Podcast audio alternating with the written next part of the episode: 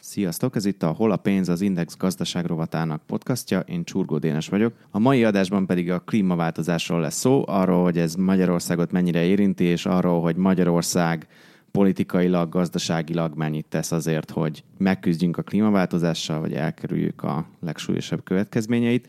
És akikkel beszélgetni fogunk erről, az Fábián Tamás, aki harmad magával írt egy elég hosszú és alapos cikket erről a témáról, és Bart István a Klímastratégia 2050 intézet igazgatója. Szervusztok!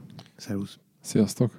Először azt szeretném megkérdezni tőletek, hogy, hogy beszéljük át egy kicsit, hogy így, így ebben az egész ilyen klímaváltozás témában vagy ügyben Magyarország az, az egy mekkora, mekkora szereplő. Tehát, hogy ránk mekkora hatása van így a klímaváltozásnak, meg így Magyarországnak mekkora hatása van erre a globális folyamatra?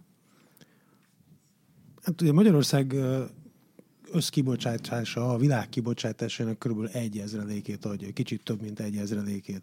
Ugye ebből az következik, hogy ha holnap abba hagynánk az összes széndiokszid kibocsátást Magyarországon, az sem lenne olyan igazán jelentős hatással a, a világ széndiokszid kibocsátására, az éghalatváltozás alakulására de még az EU-n belül sem vagyunk egy kifejezetten fontos szereplők, az EU kibocsátásának kb. a másfél százalékát adjuk. Tehát tulajdonképpen ugye ez a paradox helyzet van Magyarországon, hogy a, a magyar éghajlatra legnagyobb hatással nem a magyar kibocsátások vannak, hanem a kínai, meg az Egyesült Államok, meg az indiai kibocsátások. Tehát, hogy a mi szerepünk nagyon minimális abban, hogy ezt a hogy ezt a kibocsát, hogy ugye az, az éghajlatváltozást okozzuk. Természetesen azért, mert nagyon kevesen vagyunk, és ugye ez egy totálisan globális fejlemény. Jó, tehát nagyon viszonylag cseké a Magyarország hatása az éghajlatváltozásra, ehhez képest ugye a hatások, amik Magyarországra várnak, azok pont ugyanolyan, mint a világ többi részén, vagy hát ahhoz hasonlóak ugyanúgy árvizekkel, szárazságokkal, hőhullámokkal, ö, viharokkal és a többivel kell szembenéznünk, mint Argentinának, vagy Indiának, vagy, vagy az Egyesült Államoknak. Tehát nincs lényeges különbség. Természetesen vannak variációk, bizonyos részei a Földnek rosszabb helyzetben vannak, bizonyos jobb helyzetben vannak, de Magyarország ilyen értelemben egy átlagos ö, helyzetben van, bár tényleg a kormány szereti azt mondani, hogy mi Európában különösen kitettek vagyunk az éghajlatváltozásnak, ez bizonyos értelemben igaz, de nagyon fontos szerintem kihangsúlyozni, hogy az éghajlatváltozás hatásainak csak kisebb része a természeti hatások. Tehát az, hogy árvíz van, vagy, vagy szárazság van, vagy, vagy hőhullám van, ezek olyan dolgok, amik nyilván problémásak, és nagyon nagy károkat tudnak okozni, de ezekre azért megfelelő ö, módon föl lehet készülni. Tehát, hogy az embernek vannak orvosai, meg kórházai, meg tűzoltói, meg katonasága, akkor ezzel tud tenni valamit. Ö, sokkal nagyobb problémát jelentenek az indirekt gazdasági hatások, tehát az, hogy tudom, mi lesz például a magyar turizmussal, amikor majd mondjuk augusztusban már nem nagyon lehet, nem lesz jó Magyarországra jönni augusztusban, vagy mondjuk a Balaton nem lesz igazán egy élvezhető hely. Mi fog történni a magyar gazdaság egyéb részeivel, mondjuk akár a magyar mezőgazdasággal, aminek ugye nyilvánvalóan egy gyökeres átalakuláson kell átmennie. És még ennél is fontosabb az, hogy ugye mi van azokkal a az indirekt hatásokkal, amelyek külföldről jönnek be, tehát amikhez egyébként semmi közünk. Tehát mi van akkor, hogyha például a világon kialakul egy, egy recesszió, például azért, mert elhatárol, mert, mert a tőzsdepiac, mert a tőkepiacok például fogják és beárazzák a, a olajcégeknek a vagyonába, az olajcégek tőke, tőzsdei értékébe azt a tényt, hogy tele vannak olyan kőolajjal, amit nem lehet elégetni. Vagy mi van akkor, hogyha, hogyha mondjuk az Egyesült Államokban a, az alacsonyan fekvő ingatlanok eladhatatlanná válnak, és akkor ki, létrejön egy ingatlan válság. Ugye nagyon sok olyan folyamat van, amelyekre semmilyen hatásunk nincsen, hanem közvetve tudnak eljutni Magyarországra, és tudnak hatással lenni ránk. Ennek egy klasszikus példája volt például a 2015-ös menekült válság, amit ugye a szíriai háború indított, amiről alapvetően azt gondoljuk, hogy az éghajlatváltozás jelentős kiinduló pontja volt a szíriai háború kirobbanásának, tehát több okból az egyik fő ok volt, és igazából nem lehet azt mondani, hogy Magyarország olyan nagyon sokat tudott volna tenni azért, hogy megelőzze ezt az egész szíriai menekült válságot. Tehát ugye ez tulajdonképpen így berobbant. És a jövőben, mivel egyre több háború és bizonytalanság lesz az éghajlatváltozás következtében, ugye ezek továbbra is olyan folyamatok, amik, amik minket is érinteni fognak. Ahhoz a része az, hogy Magyarország mekkora szereplő a klímaváltozással kapcsolatban, azt még azért fontos megemlíteni, hogy, a, hogy Magyarország az EU része, és ugye abból az alapállásból indul ki gyakorlatilag minden klímaváltozással kapcsolatos politikai narratíva, hogy hogyan kellene kezelni ezt a kérdést, hogy nyilván ezt nem nemzetállami szinten kell kezelni, hanem, hanem közösségi szinten, és akkor ebben az EU egy, egy meghatározó szereplő a nemzetközi közösségben, és az EU is ugye úgy működik, hogy, a, hogy azért a, a legfontosabb döntéseket azokat, azokat egyhangú szavazással hozzák meg, és például ugye ebben, egy, ebben tud akár egy, egy pro, akár egy hátráltató szereplő lenni Magyarország. Most ugye legutóbb, inkább az utóbbira láttunk példát a 2050-es klímasem, vagy karbonsemlegesség céldátumának a, a megvétózásakor, ugye akkor nem csak Magyarország vétózott, hanem még rajtunk kívül másik három ország, de hogy ilyen ügyekben nem, hát Csehország, és Lengyelország, és, Lengyelország és Észtország. Észtország és Észtország, és Észtország ugye az olaj uh-huh. miatt Igen. vétózott. Tehát uh, e tekintetben ahhoz képest, hogy mennyire kicsi az, amit Magyarország hozzátesz a globális kibocsátáshoz, mégis mondjuk az az egy szavazat, amit az EU 28 országa között Magyarország is megtehet, ahhoz képest pedig kifejezetten nagy. És ugye nem csak a 2050-es céldátum megvétózása volt például olyan, amikor tehát így megjelent, mint, mint egy hátráltató szereplő Magyarország ebben a történetben, hanem például az Európa, Európai Parlamentben, amikor az egyszer a használatos műanyagok betiltásáról szavaztak, akkor viszonylag kevés ország képviselői szavaztak nemmel, a magyar képviselők nemmel szavaztak, majd pedig a Európa Tanács általános ügyek tanácsában Magyarország volt az egyetlen szereplő, aki tartózkodott ennél a szavazásnál. De, ö, ott ennek ugye kifejezetten nem volt következménye, de hogy azért azt jelzi, hogy számíthat, hogy Magyarország hiába egy kicsi ország, fontos szereplője tud lenni a globális klímaváltozással kapcsolatos nemzetközi döntéseknek. Így van, ez tulajdonképpen Magyarország legerősebb ütőkártyája az, hogy az Európai Tanácsban van egy vétójoga, tehát az Európai Unióban a nagyszabású stratégiai döntéseket meg tudja akadályozni, és nagyon fontos szerintem ezt kihangsúlyozni, hogy ugye amikor erről szó volt erről a döntésről júniusban, akkor nagyon jól látszott, hogy a magyar kormány is, de általában az emberek is mindig a hazai körülményekre gondolnak. Tehát amikor arra gondolnak, hogy a 2050-es klíma semlegességet elfogadjuk, akkor ugye mindig azt szokott fölmerülni, hogy mi itthon Magyarországon mit csinálunk.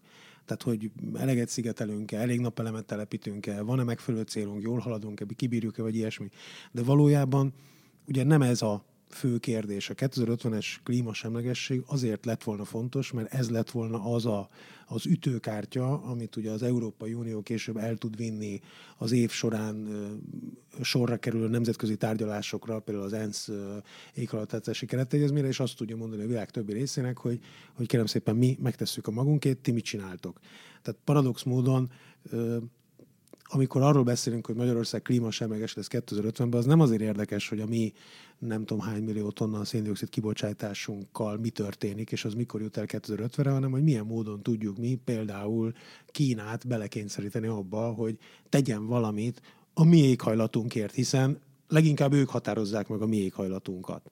Erre a nemzetközi politikai részre majd még nem sokára visszatérünk, csak először azt akarom, arra akarok rákérdezni, hogy Magyarország most azon kívül, hogy olyan nagyon nem számít az egész globális kibocsátásban az itteni kibocsátás, de az mennyire teszi meg a magáét, nem politikailag, hanem gazdaságilag, vagy hát ilyen policy szinten mm, ezekért a, ezekért a klímacélokért, tehát hogy így tudom, mennyire fenntartható például ugye a magyar gazdaság, vagy egy kifejezetten, kifejezetten nem fenntartható olyan mocskos gazdaságunk van?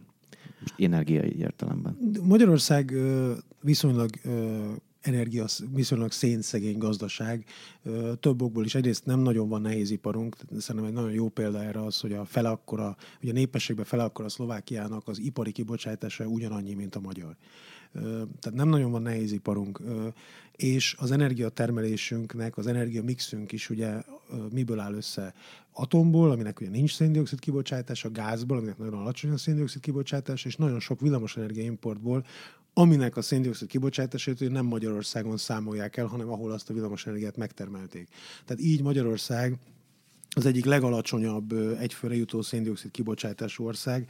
Ezt meg is kerestem erről az adatot. Igen. Most ameddig keresed, addig csak annyit közbeszúrnék, hogy volt az a mondatot, hogy a, hogy nem nagyon van nehéz iparunk, és hogy, tehát, hogy nyilván ez is közrejátszik abban, hogy, hogy Magyarország energia mix az egy ilyen viszonylag fenntartató uh, sztori a, nem tudom, az EU-ban, csak ugye ez hozzátartozik, hogy legalábbis a kritikusok szerint ugye ez nem, ez nem egy tudatos uh, kormányokon átívelő politikának volt a következménye, hanem egyrészt a, a rendszerváltáskori nehézipar összeomlásának, másrészt ugye a 2008-as válság idén is volt egy nagy uh, gazdasági bezuhanás, tehát hogy nem, az, nem arról volt szó, hogy itt ilyen nagyon ilyen klímabarát politika mentén egyszerűen a kormányok így döntöttek volna, hanem történelmileg úgy alakult, hogy, hogy szerencsés helyzetbe kerültünk, Paks, vagy Paksi atomerőművel ugyanúgy. Tehát, hogy azt sem feltétlenül klíma célok miatt építették meg a, az előző rendszerben, hanem így van, ez egy, ez, egy, ez egy történelmi adottság. Tehát, hogy nekünk nincsenek olyan szénkészleteink, mint a németeknek, vagy a lengyeleknek, vagy akár a cseheknek, és ezért a magyar energiaszektor az sosem a, alapvetően ugye a, a nem dominál a szén. Ugye van természetesen Magyarországon is széntüzelésű erőmű, a legnagyobb erőműünk a Mátrai erőmű ugye lignitet tüzel, de nem ez, a, a, nem ez az egyetlen forrás, tehát arányaiban elég jól állunk. Tehát így jutunk el oda, hogy Magyarország talán a, az ötödik legalacsonyabb egyfőre jutó széndiokszid kibocsátásra rendelkező ország az EU-ban. Tehát alattunk van Románia, akiknek ugye nagyon sok a vízi energiájuk a, a hegyek miatt, meg náluk is van atomerőmű, illetve viszonylag kicsi a gépjárműveknek a száma. Málta, ahol nem kell, ahol nem kell ugye fűteni, meg hűteni, illetve Svédország, ahol nagyon nagy a, a biomassa aránya. Tehát, hogy, hogy nagyon sokat számít az, hogy, hogy mi egy, egyrészt egy viszonylag relatíve zöld energiamixer rendelkezünk, és az életszínvonal sem olyan magas, hogy az a hatalmas mennyiségű fogyasztás, mint ami mondjuk Nyugat-Európában van, az felnyomná a, vagy termelés, az felnyomja a széndiokszid kibocsátásokat. Ugyanakkor, bocsánat, hogy az elmúlt években viszont pont, pont azt lehetett hallani, hogy, hogy nőtt a gazdasági növekedés se párhuzamosan, vagy tehát annak következtében is Magyarországnak a, a széndiokszid kibocsátása, tehát hogy, hogy miközben ugye elvileg az egész világ, és mondjuk kifejezetten Európa, vagy hát főleg inkább Európa abba az irányba megy, hogy, hogy minél inkább csökkentsük a, a kibocsátásunkat. Magyarországon a gazdasági növekedés miatt növekedett a szénkibocsátás is, és hogy ez itt egy olyan ellenmondás, amit, amit, amit valahogyan orvosolnia kell a politikának, különben mondjuk, tehát nem is 2005 2050, de már a 2030-as klímacél is veszélybe kerül, és jelen pillanatban ugye azért a, a kormányzati nyilatkozatok nem azt támasztják alá, hogy bármi olyat ö, akarnak támogatni. Ugye például Szijjártó Péternek volt az az elhíresült mondása, hogy, hogy a magyar kormány soha nem fog olyan javaslatot támogatni Brüsszelben, amely a német autóiparnak sérteni az érdekeit. Na most ugye Magyarország egy német autóipar szempontjából egy viszonylag meghatározott ö, gazdaság, tehát ö, itt, itt vannak, van még ezzel egy olyan feszültség ebben a rendszerben, ami, amivel kapcsolatban hát kíváncsiak leszünk, hogy Mit fog kezdeni? Egyértelmű, tehát, hogy nagyon nő határozottan nő, most megnéztem a legújabb adatokat, tehát tulajdonképpen 13 óta folyamatosan nő a, a Magyarországnak az összes üvegházhatású gáz kibocsátása, a lakossági gázfogyasztás is nő, illetve nagyon erősen megnőtt, főleg az utóbbi időben a gépjárművek száma, tehát ilyen évi 4 kal nő, és ez nagyon-nagyon sokat jelent. Ugye Magyarország ilyen értelemben régóta egy, egy fura helyzetben van, hogy tulajdonképpen a politikától nem, a kormányzattól senki nem várt el úgy igazán semmit. Tehát emlékezünk vissza, hogy amikor a Kyoto jegyzőkönyvet elfogadták 98-ban, akkor Magyarország azt vállalta, hogy a, a 85 és 87-es évek átlagának azt hiszem a 6%-át fogja, 6%-os csökkentést fog megvalósítani ugye 2008 és 12 között. Ezt röhögve teljesítették, ez nem kellett semmit se tenni, mert egyszerűen a szocialista gazdaság leépítése oda vezetett, hogy ennyivel kevesebb lett a széndiokszid kibocsátásunk. A következő nagy zuhanás az a nagy gazdasági válság idején volt, amikor tényleg egy ilyen 10%-kal, ahogy említetted is, le, lezuhant a magyar széndiokszid kibocsátás, és ennek az a következménye, hogy a, a 2020-ra meghatározott kibocsátási célokat még mindig ugye tudjuk teljesíteni. És ugyanígy most egyelőre úgy néz ki a jelenlegi előrejelzések alapján, hogy a 2030-as célokat is, tehát Magyarország azon kevés országok között van, amelyeknél egyelőre úgy néz ki, hogy a 2030-as célok sem fognak gondot okozni. Mindazonáltal lehet, hogy ez, ez a legújabb elemzéseknél már meg fog változni.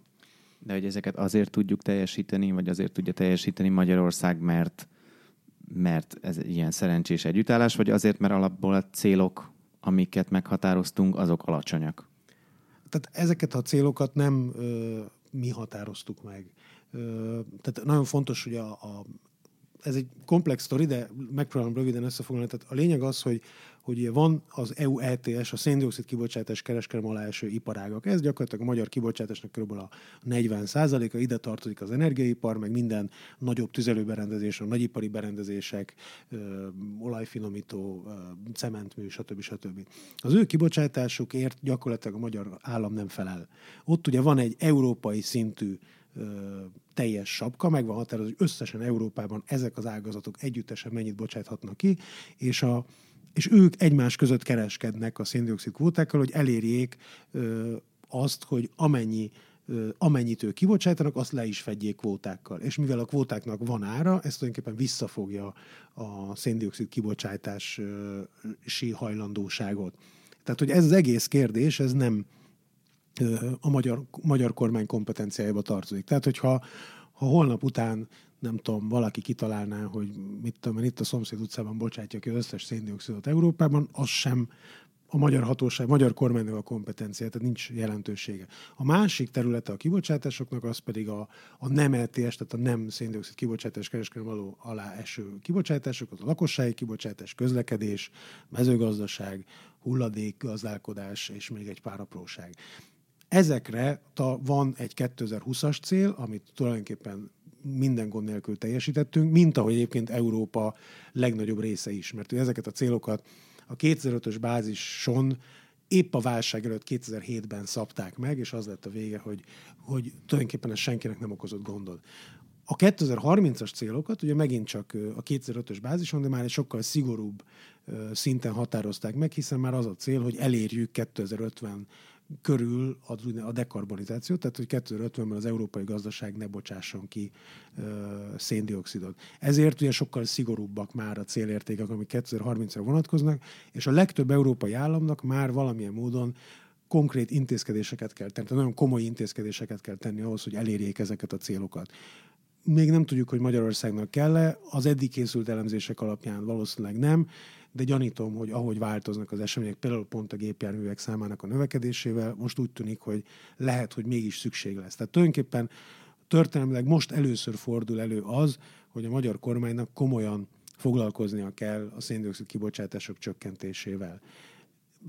Még ehhez hozzátenném, hogy ugye ez csak a széndiokszid cél, tehát az Európai Unió egy hármas célrendszert határoz meg a, a, széndiokszid, a, ugye a klímaváltozással kapcsolatban. Az egyik a a megújuló cél, tehát az, hogy mennyi a megújuló része a hazai villamos energiatermelésben, és a másik pedig az, hogy mennyivel nő az energiahatékonyság. Ugye ezek nyilván összefüggenek ezek a célok, de három, önáll, három különálló cél van. Hasonlóan a megújulókban is tulajdonképpen szerencsénk volt az elmúlt időszakban, mert a, ahogy a lakosság jelentős részben állt át a gáztüzelésről a biomassa tüzelésre, ezért nagyon nagy mennyiségű biomassa termelés jelent meg a, a, ugye a magyar megújuló mérlegben. Tehát ma a Magyarországon a megújulók az 95%-ban végül is biomasszát jelent, ennek egy részét erőművekben tüzelik el, a másik részét pedig a lakosság. Tehát De ez... Bocsánat, csak hogy ez hogy ez azt jelenti, hogy tehát a biomassa égetés az azt jelenti, hogy fával fűtök? Igen. És az, de hogy ez egy én kicsit mindig az volt, a, az volt az érzésem, de javítsatok ki, hogyha tévedek, hogy ez egy ilyen, hát milyen megújulónak kategorizált, de azért egy ilyen hazug módon megújuló, vagy szénmentes hogy mondjam, energiaforrás, mint hogy konkrétan tudod, hogy azzal felszabadulnak ilyen hát itt ugye, anyagok, hogyha fát égetünk el. Így van. Hát itt ugye ez kifejezetten, ez fel is szokott merülni kritikaként, hogy most Magyarország a megújulókkal kapcsolatban, hogy egy ilyen viszonylag ilyen jó számnak tűnik, de hogy nem csak a fa, hanem akármit talál valaki az út mentén, az bedobja, tehát a, a, a kájhájába otthon, azt eltüzeli, és, és akkor az, az a hivatalos statisztikákban biomasszaként jelenik meg, tehát itt akár még a, a műanyagtól, a papíron át bármi, tehát itt, itt nagyon változatos azoknak a termékeknek a köre, amit eltüzelnek az emberek az otthonaikban, és ez pedig megújulóként megjelenik a hivatalos statisztikákban. Ez így van. Ezzel kapcsolatban két dolgot lehet elmondani. Egyrészt az, hogy már az EU is szigorítja azt, hogy mit fog ő úgynevezett fenntartható biomasszaként elszámolásra beengedni ezekbe az elemzésekbe, ezekbe a nyilvántartásokba, tehát mi az, ami ér ugye a célok teljesítése szempontjából. A másik pedig az, hogy, hogy ennek a folyamatnak van egy felső határa, tehát hogy nem fog ez nőni, és ráadásul most inkább azt látjuk, hogy csökkent, tehát hogy a fa nem annyival olcsóbb már, mint a gáz, és azért nagyon sokan inkább visszatérnek a gázra. Ugye a gáznál a rezsicsökkentés is befolyásolta ezt a történetet. Tehát az látszik, hogy lehet, hogy sikerült eljutni mondjuk eddig a 15-16 százalékos villamosenergia termelési megújuló arányig ma Magyarországon, de hogyha a továbbiakban már szükség lesz ugye másfajta megújulóknak a, a, a bevezetésére is, és ugye ennek köszönhető például az a nagyszabású napelem program, ami most Magyarországon történik. Tehát, hogy ez is egy olyan feladat, ahol ahol vannak ilyen feladatok. Most a, a harmadik cél, az energiahatékonyság, ott az egy sokkal nehezebben átlátható dolog. Ugye ott az energiahatékonyságot egy egy ilyen referencia szenárióhoz képest mérik, hogy egyébként ugye mennyi lett volna az energiafogyasztás. Itt gyakran azt mondják, hogy ebben bizony vannak nehézségei a magyar kormánynak, hogy ebből problémák lesznek. Ugye ezt hivatott például az épületenergetikai szigetelési program és hasonló intézkedések megvalósítani. Itt is egyre inkább az látszik, hogy itt komolyan majd föl kell kötni a gatyáját a kormánynak, hogyha el akarja érni ezeket a, az uniós célokat. Ugye itt pedzegettük már azt, hogy Magyarország az a ilyen nemzetközi klímapolitikában, vagy az EU-s klímapolitikában mostanában egy ilyen negatív szereplőként jelent meg, de hogy, hogy ezeken a, ezekben a terekben így mi a, mi a magyar kormány politikája, vagy álláspontja, vagy stratégiája, hogyha van neki olyan? Hát szerintem induljunk ki abból, amit a, ami a hivatalos álláspont, és akkor abból viszonylag könnyen, könnyen szét lehet szállazni, vagy ki lehet bontani, hogy, hogy, hogy az annál egy árnyaltabb dolog. Ugye egyrészt van a központi mondás, hogy, hogy Magyarországon közmegegyezés van abban, hogy a klímaváltozás ez egy fontos dolog, ez egy globális természetű dolog, emiatt globálisan kell vele valamit kezdeni. Ugye ehhez képest volt a 2050-es céldátumnak a megvétózása, amit ugye hát viszonylag sok kritika ért a zöld szervezetek és ellenzéki pártok részéről itthon és belföldön, amire ugye az volt a, a válasz, hogy, hogy itt senki sem klímaszkeptikus, hanem egyszerűen arról van szó, hogy, hogy, hogy ezek nagyon költséges dolgok. Tehát az, hogy elérjük a, a karbonsemlegességet 2050-re, az elképesztően sok pénzbe kerül, erre még számítások sincsenek igazából, hogy ez, ennek milyen hatása lesz a magyar gazdaságra, de még a 2030-as klímacél teljesítésével kapcsolatban, tehát még arról sincsenek. És ugye itt az már látható, hogy a következő uniós költségvetési ciklusban kevesebb forrás fog rendelkezésre állni a tagállamoknak, mint az előzőben volt, és hát a miniszterelnök legalábbis off the record és a, a hivatalos narratívából valahogy az áll össze, hogy ő, hogy ő ebben próbált volna plusz uh, tereket kiasítani és forrásokat uh, arra, arra vonatkozóan így becsatornázni, hogy, uh, hogy, hogy mégis az a tehát, hogy Magyarország, Magyarország tudja fejleszteni a, nem tudom, így a, a energetikai uh, infrastruktúráját. Ugye ez, a, ez az egyik része, de közben ott van az is, hogy, hogy alapvetően ugye ez a, ez a téma, ez, ez most egy ilyen külföldről jövő, nyugodt felül jövő történet, amiben ugye a Fidesz azért eddig igazából semmit nem csinált, nem csak a Fidesz, hanem a korábbi kormányoknak sem volt ez a kifejezetten, a, nem tudom, így az ilyen kardjuk élére tűzve. Ugyanakkor, ugyanakkor az látszik, hogy ezt alapvetően zöld, baloldali pártok, mozgalmak pusolják nagyon ezt a, a témát, és valamit viszont muszáj kezdeni vele. Tehát, hogy, hogy a, mondjuk a kormány részéről mondjuk alapvetően van azért egy, egy, egy szkepszis azzal kapcsolatban, hogy most ez tényleg annyira meghatározó téma-e globálisan, mint amennyi szó van erről, de azt nem tehetik meg, hogy mondjuk erről beszélnek, mert akkor olyan, olyan futótőzként terjedő nyilatkozatok lesznek, mint amikor nem tudom, Kósa Lajos azt mondja, hogy nem a, az Amazon a szék, hanem a, a bozótos, és akkor még a saját pártjából is uh, uh, kiosztják, hogy igazából nem értenek vele egyet. Szóval itt, itt, itt van egy ilyen nagyon bonyolult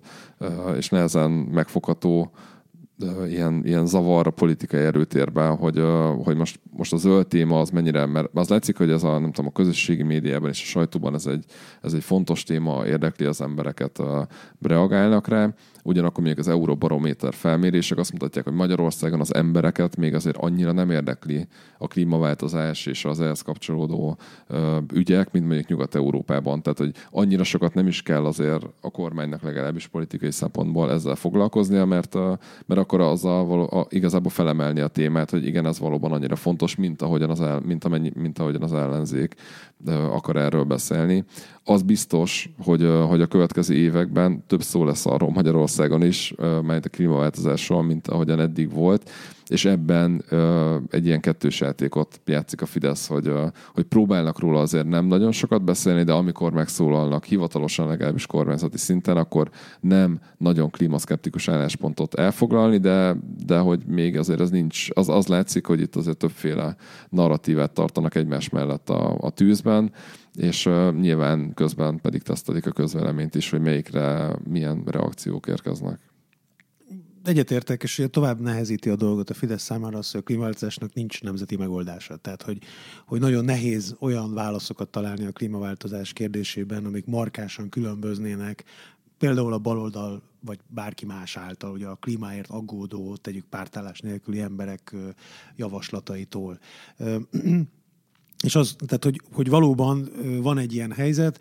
Én azt gondolom, hogy azt valószínűleg a Fidesz is érzi, vagy a miniszterelnök is érzi, hogy ennek a témának van a Fideszen belül elég erős támogatottsága, tehát sokszor sokan, ugye Áder János is, és más fideszes szereplők is megnyilatkoztak abban, hogy igen, ez egy fontos kérdés, ezzel foglalkozni kell, és gyanítom, hogy tekintve, hogy a választók nagyon jelentős része a Fidesz választóknak ugye vidéken élnek falun, ezért valószínűleg ők is érzik azokat a dolgokat, amiket ugye rendszeresen hallani falun élő emberektől, hogy hát bizony azért itt vannak jelentős változások az éghajlati viszonyokban, hogy amit tavaly termesztettem, azt idén már nem lehet, és a többi, és a többi.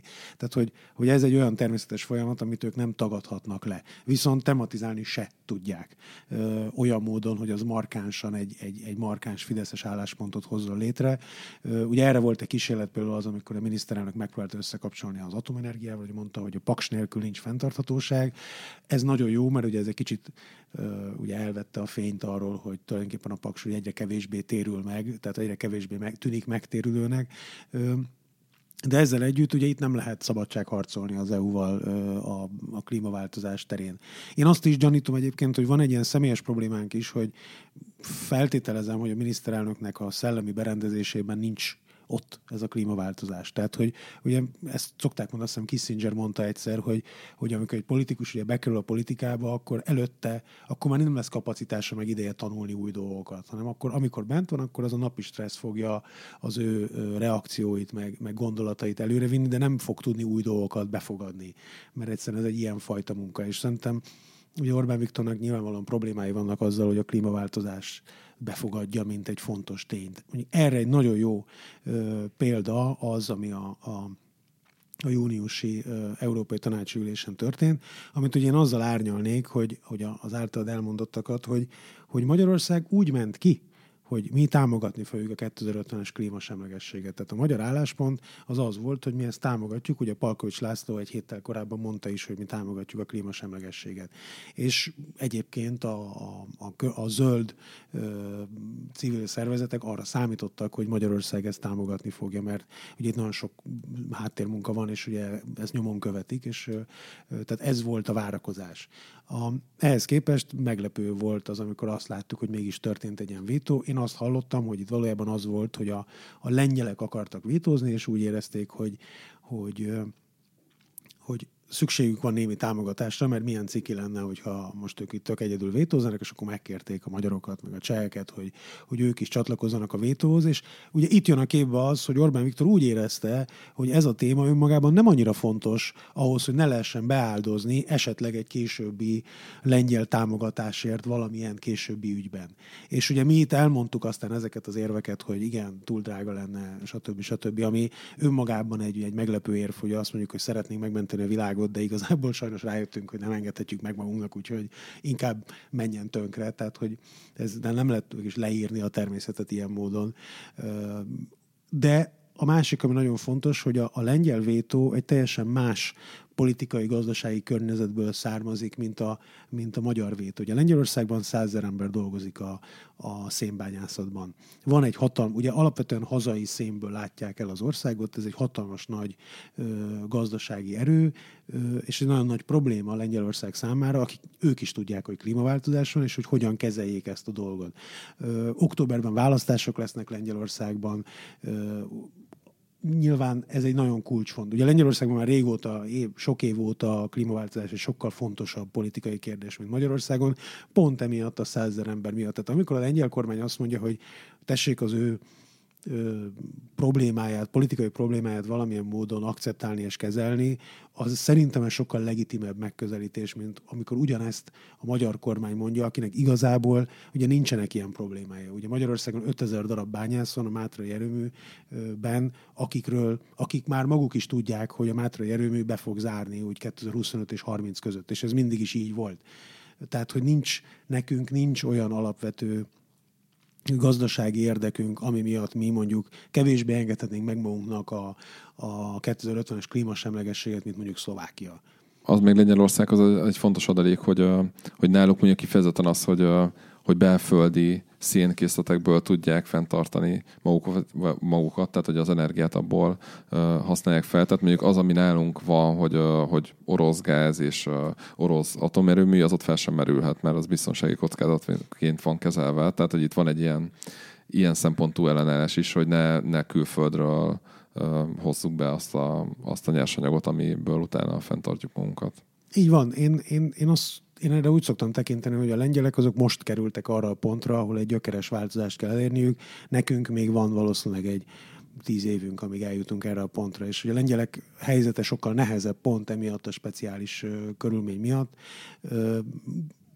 ez egy olyan politikai harc, amit ott nekik valamilyen módon meg kell vívni, és én azt gondolom, hogy, és ez, ne felejtsük, ez nem az első alkalom az, hogy a lengyel ellenálláson megbukik a, a progresszív európai klímapolitika. Tehát én ezt inkább az EU döntéshozatali defektusának tartom, hogy mindig azt gondolják, hogy á, majd, majd nem tudom, majd valami, majd, majd belepofozzuk pofozzuk a lengyeleket ebbe a dologba, és ez rendszeresen előfordul, hogy a lengyelek azt mondják, hogy nem, mi vagyunk Európában az ország, ahol ez egy jelentős probléma, és tessék, tessék már mondani valamit, hogy valami legyen és én azt gondolom, hogy ugye a, a ennek a szénmentes gazdaságra való átmenetnek vannak, van ez egy nagyon fontos vetülete, hogy ennek lesznek áldozatai is. És nem várhatjuk el konkrétan se a lengyel bányászoktól, de mondjuk a, a magyar kisnyugdíjastól sem, hogy ő viselje a tiszta gazdaságra való átmenetnek a terheit. Hát ez pontosan az, amit egyébként ugye a, lengyel és a magyar kormányfő is elmondott, tehát ez mondjuk majdnem így szó szerinti leíratában és a vitán elhangzott, és hogy, tehát, hogy az nem csak egy ilyen pufogtatás és nem tudom, ilyen pisztoly dörgetés, hanem, hanem ez egy politikai realitás is, hogy amit ugye a magyar miniszterelnök is mondott, vagy sőt, ezt nem is ő mondta, hanem a Gulyás Gergely, ez egy kormányinfo, hogyha mondjuk a rezsijárak olyan szinten emelkednének meg Magyarországon, mint Németországban, ilyen tudom, 30-40 százaléka is ezt hangzott el, akkor az nyilván veszélyeztetné a, a, a politikai stabilitásra, mondjuk jelen pillanatban az aktuális hatalomnak a, a hatalomban maradását jelenti, de hogy, de hogy ez, egy ilyen, ez egy ilyen fő isú ebben a régióban, és Csehországot is bele lehet számítani, hogy alapvetően alacsonyak a rezsijárak, vagy tehát, hogy mondjuk a nyugatiakhoz képest alacsonyak a rezsijárak, de mondjuk jövedelem arányosan viszont jóval többet fizetnek. Már így, még így is az emberek, tehát az, hogyha mondjuk itt egy nagy arányú modernizálás lenne, és emellé nem tudna az állam olyan támogatásokat tenni, akkor, akkor az tényleg ki tudja, milyen felfordulást okozna. Mondtad István, hogy ez Magyarországon egy ilyen 5-10 év múlva, vagy nem emlékszem, milyen időtávban mondtad azt, hogy, hogy ez egy ilyen komolyabb, kiélezettebb probléma lesz Magyarországon, vagy hogy akkor, amikor el, Magyarország is eljut arra a pontra, amire most Lengyelország, de hogy akkor milyen, milyen nem tudom, ilyen gazdasági, meg politikai konfliktusokat jelent ez, és, és ebben milyen lehetőségei vannak az akkori vagy mindenkori magyar kormánynak? Hát mondok erre egy nagyon jó példát. Ugye, például az osztrák, egy osztrák kollégával beszéltem, hogy Ausztriának is ez a problémája, hogy 2030-ra ebben a nem ETS, tehát a nem kibocsát, nem ipari szektorban nekik el kell érniük egy mondjuk egy 10%-os kibocsátás csökkentést. És akkor mondta, hogy hát ugye elég egyszerű, mert ugye az egyik opció az, hogy agyonlövik a teheneket ez, egy, ez, egy, ez egy brutális, de működő dolog, mert a tehén valóban elég sok széndiokszidot bocsájt ki. Ha nincs tehén, nincs széndiokszid. A másik lehetőség az, hogy megemelik az energia, a, a, mondjuk az üzemanyagadót. Ugye egy ilyen kis ország esetén, mint Ausztria, vagy akár Magyarország, az azt jelenti, hogy ugye nagyon sok üzemanyag át fog folyni, üzemanyag vásárlás, ugye kikerül a határokon kívülre, vagyis ugye nem az országban számolják el, és ezért tulajdonképpen így tudod ugye elérni azt, hogy megvalósuljon ez a csökkenés nagyon nehéz valójában ebben a nem ETS szektorban igazi, kibocsát, igazi ilyen hatékony kibocsátás csökkentési megoldásokat találni. Ugye nagyon jó példa az, hogy ugye mindig arról beszélnek, hogy az épületenergetika és a szigetelés az egy mennyire őrülten hatékony dolog, és hogy milyen olcsó, de valójában elég nehéz. Tehát látjuk, hogy nem nagyon megy, azért nem megy, mert ugye sok-sok millió embert kell rávenni arra, hogy na, akkor essen neki és szigetelje a házát. A, most elég sok állam foglalkozik ezzel, hogy hogyan éri el ezt, a, ezt Európában, elég sokan törik a fejüket azon, hogy hogy érik el ugye tíz éves távlatban ezt a pár százalékos csökkenést, és az egyik nagyon nagyon sokszor fölmerülő téma az a karbonadó. Tehát az, hogy legyen egy rendes széndiokszid adó, amit ugye az, a, a közgazdászok 25 éve mondanak, hogy karbonadó kellene, hiszen akkor az egész gazdaságban automatikusan ö, ugye megvalósulna az, hogy hatékonyabbá válik a, a a hatékonyabbá válik a, az energiafogyasztás, a széndiokszid kibocsátás. Igen ám, de az emberek utálják a karbonadókat. Ugye nagyon jól látszik, hogy a Franciaországban a sárga mellényesek tüntetése, ami pont az üzemanyagár megemelkedése miatt volt. De még egy olyan, egy olyan országban, mint Norvégia, hogy most ott az a nagy hír, hogy Norvégiában a kormány azt találtak, hogy úgy fogja csökkenteni a széndiokszid kibocsátásokat, hogy útadókat vezet be. És ugye egy elég gazdag országról beszélünk, de ehhez képest azt hiszem Bergen városában a 20%-ot szerzett az a párt, amelyiknek az a neve, hogy hogy mondjunk nemet az útadóra de az UDI ellenes mozgalom egy ilyen hihetetlen nagy populista fellendülést ért el, mert egyszerűen az emberek azt mondják, hogy, tehát, hogy, hogy egyrészt van ez, hogy igen, kormány, tegyél valamit az éghajlatváltozás ellen, a másik az, hogy, hogy de, ne, de ezt ne úgy tegyed, hogy megadóztatod a benzin, mert azt utáljuk.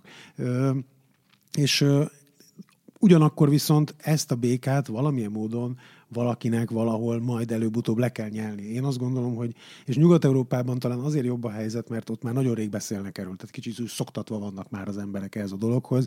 Mi még el se kezdtük ezt a szoktatást, tehát nagyon ritkán beszélünk arról, hogy milyen karbonadót kéne bevezetni, és hogy hogyan. De az látszik, hogy nagyon gyakran még ez a karbonadó tűnik a legköltséghaték, legolcsóbb, tehát államilag legolcsóbb modellnek arra, hogy meg elérjük ezeket a kibocsátás ö, ö, csökkentéseket. Ugye még annyit hozzátennék, hogy a Magyarország helyzete speciális, mert ugye egyelőre, ameddig van ez a rengeteg uniós forrás, és ugye lényegileg uniós forrásokból végezzük a dekarbonizációt, és uniós pénzekből építünk napelemeket, meg teszünk fel szigetelést, addig ugye a magyar kormánynál még kisebb a realitása a karbonadónak, hiszen van neki egy másik forrása, ami ugye neki ingyen van. De egy nyugat-európai országnál ez ugye nem áll fönn ez a lehetőség. Most azt egyébként csak így zárójában jegyzem meg, hogy, hogy az egy nagyon érdekes politikai kísérlet lesz, hogyha, hogyha bármilyen új adónemet mondjuk ilyen klímaváltozással kapcsolatban be akar vezetni a jelenlegi magyar kormány, hiszen kilenc éve azt halljuk, hogy ez nem az adó növelés, hanem ez az adó csökkentés kormánya. Úgyhogy itt, itt egy, egy, egy legapróbb, tehát ugye a netadónál láttuk, hogy egy, egy fenként 200 forintos tételből mi történt Budapesten, tehát most elképzelni azt, hogy mondjuk akár ilyen pár ezer forintos szinten az emberek hétköznapjaiba belenyúlva, nem tudom, benzinárnövelés, növekedés lenne, az, az egy nagyon, nagyon érdekes. Hát nyilván itt egy, egy kommunikációs kísérlet is lenne egyben, hogy hogyan lehet úgy eladni az embereknek, hogy közben ne érezzék azt, hogy, hogy nagyon durván sérül. Hát igen, például Németországban az egyik javaslat, ami felmerült, és amit egyébként azt most Kanadában is megpróbálnak megvalósítani, az az, hogy, hogy bevétel semlegesé teszik a karbonadót, vagyis ami karbonadót begyűjtenek, azt egyelő arányba szétosztják az összes polgár között.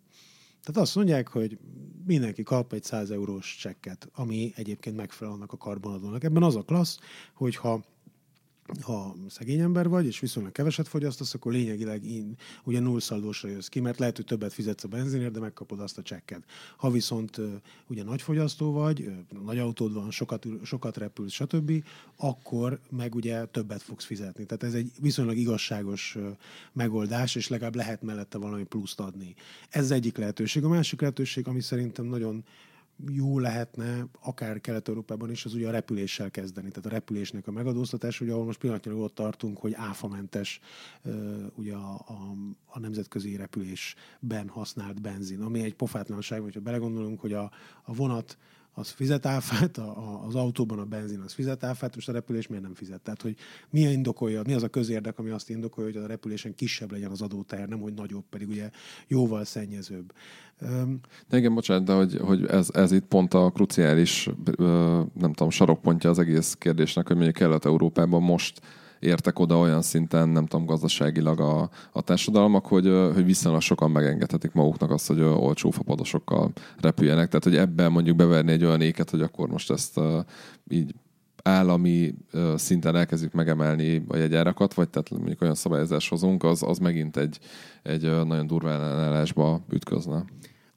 Én lehet, de én a, nekem az a tippem, hogy azért azt bárki el tudja fogadni, hogy repülés az nem létszükséglet. Tehát, hogy oké, okay, hogy az emberek szeretik a, a szabadság érzését, meg hogy oda mehetnek, ahova akarnak, és ez nyilván egy érték, és minden társadalomban szükség van ezekre a szabadság levezető funkciókra, mint például, hogy mehesél gyorsan az autópályán, meg ilyen dolgok. Tehát ez nagyon fontos szerepe van, de azért azt hiszem, hogy ha bevezetnék az áfát, attól még nem lenne egy forradalom. Az más kérdés, hogy a, a, a turizmusra milyen hatással lenne. Tehát nyilván a sokkal valószínűbb az, hogy a magyarországi turisztikai ágazat mondaná azt, hogy hú, hát ez egy baromság, mert akkor meg fognak jönni a turisták, stb. Tehát, hogy ennek is megvannak a hatásai, de ez nem feltétlenül jelent egy ilyen, egy ilyen közvetlen belenyúlást az emberek életébe.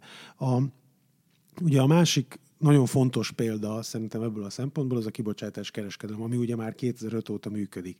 És ugye az Európában azért van kibocsátás kereskedelem, vagyis ugye az ipari kibocsátókra vonatkozó rendszer, ami ugye az, e, összes ipari kibocsátónak meghatározza kollektíva azt, hogy ők maximum mennyi széndiokszidot bocsáthatnak ki, mert az EU-nak ugye nincs egyhangúság, tehát csak egyhangúsággal fogadhat el adójogszabályokat. Tehát nincs igazi többségi döntés az adókban, és annak idején, a 2000-es évek idején kiderült, hogy az egyetlen mód, ahogy egy valódi környezetvédelmi intézkedést el tudsz fogadni, vagy egyet intézkedést az úgy, hogy környezetvédelmi intézkedésnek tekinted, és akkor lehet minősített többségi döntést hozni. Tehát ez az oka annak, hogy nekünk van egy kibocsátás kereskedelmi rendszerünk, és a kibocsátás kereskedelmi rendszer nagyon komoly hatással van ugye az egész energiaszektorra, bizonyos értem az energiárakra, meg az energiaszektor struktúrájára is, mégsem érzünk belőle semmit, mert ugye nem az van, hogy a, a végfogyasztónál megjelenő számlán van egy, van egy összeg, és akkor az ember haragszik arra, hogy a csúnya állam megint mennyi pénzt levont, hanem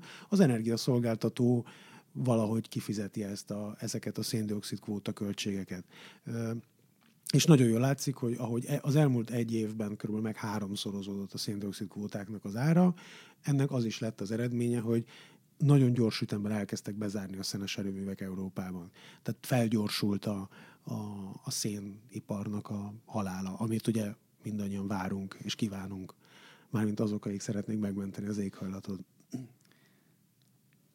Még azt akarom megkérdezni, ami bennem így a, a cikketeket Tomi olvasva felmerült kérdés, hogy ugye ott erről már szó volt, hogy a magyar kormány meg a Fidesz ilyen furcsán áll ez az egész kérdéshez, kicsit egy ilyen kettő stratégiát folytat, hogy mindenkinek az, tehát hogy nincs egy ilyen nagyon határozott álláspontja, de közben ez az egész kérdés azért nem olyan nagyon régen került be az egész ilyen magyar köztudatba, meg így a politikai térbe.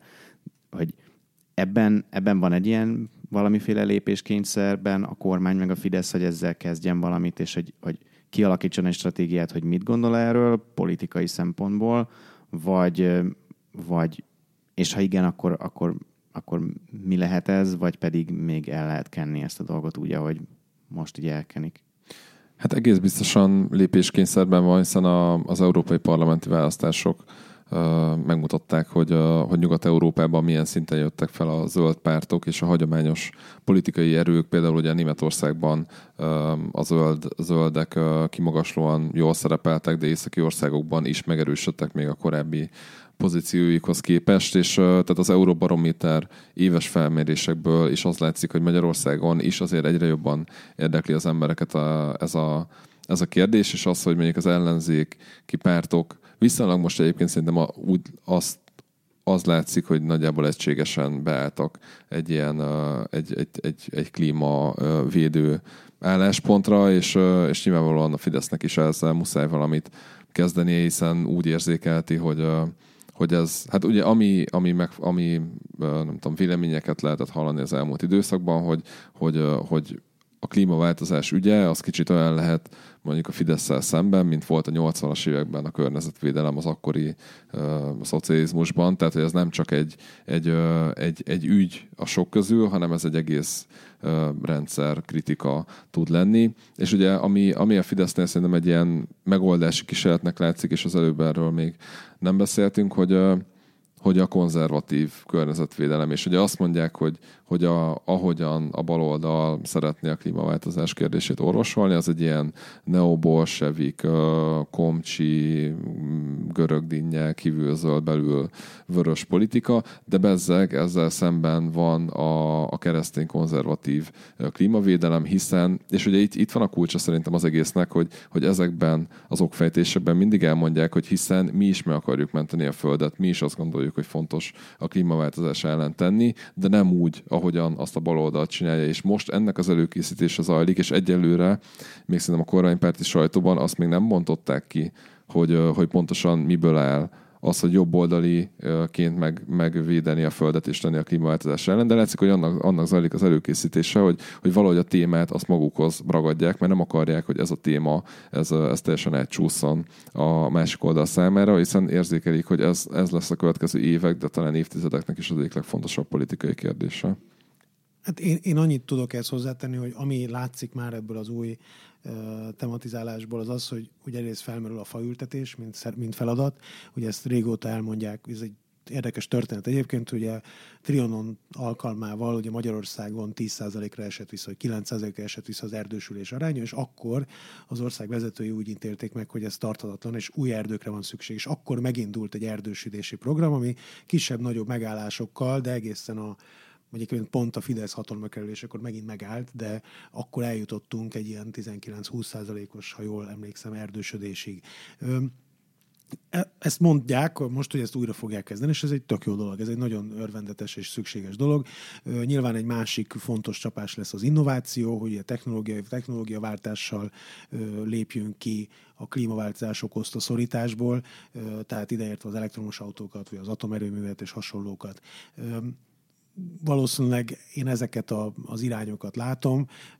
A, most nemrég jelent meg aztán a század végnek egy elemzése ebben a tárgyban, amiben nem, amiben nagyjából azt próbálták mondani, hogy hát itt nagyon óvatosan és megfontoltan kell csinálni, és nem szabad Hübele Balázs módjára oda csapni, ami, hogy mondjam, olyan embernek, aki ugye már nem tudom, lassan 15 évet csinálja ezt, hogy kicsit furának tűnik, hogy akkor most egyszer úgy, úgy teszünk, mint hogyha ez egy ilyen értelen jött dolog lett volna, de, de mindegy, én azt gondolom, hogy, hogy ez, egy, ez, egy, ez egy irány, tehát hogy, hogy most akkor ezzel foglalkoznak. mind akárhogy is a, az igazi nyomást azt ugye a, a, az uniós külső elvárások fogják rátenni a kormányra, és ugye ennek, enne, ezzel párhuzamosan pedig a gazdaságnak a fejlődése. Tehát, hogyha ha tényleg hagyjuk azt, hogy évente 4%-kal nőjön a gépjárműveknek a száma, és az mondjuk nem áll meg, hanem növekszik, akkor bizony teljesen mindegy lesz, hogy innoválunk-e vagy fát ültetünk, mert akkor az lesz, hogy bizony ezt valahogy meg kell oldani, és valamit kell tenni ezzel a dologgal, és ott lesz a feladat a kormány számára, hogy na akkor tessék lefaragni azokat a százalékokat, vagy így, vagy úgy, vagy amúgy. Az EU-nak ez végül is mindegy. Jó. Hát nagyon szépen köszönöm Tamás és István, hogy itt voltatok, és ezeket átbeszéltük. Nyilván még órákat lehetne erről beszélni, és szerintem fogunk is még beszélgetni ebben a podcastban valamilyen formában, vagy sok különböző formában erről a témáról, meg nagyon sokat írunk, és fogunk is írni az Indexen erről. Úgyhogy nagyon szépen köszönöm, hogy itt voltatok, és nektek hallgatóknak pedig azt ajánlom, hogy olvassátok a cikkeinket, és hallgassátok a podcastjainkat. Sziasztok! Sziasztok! Sziasztok!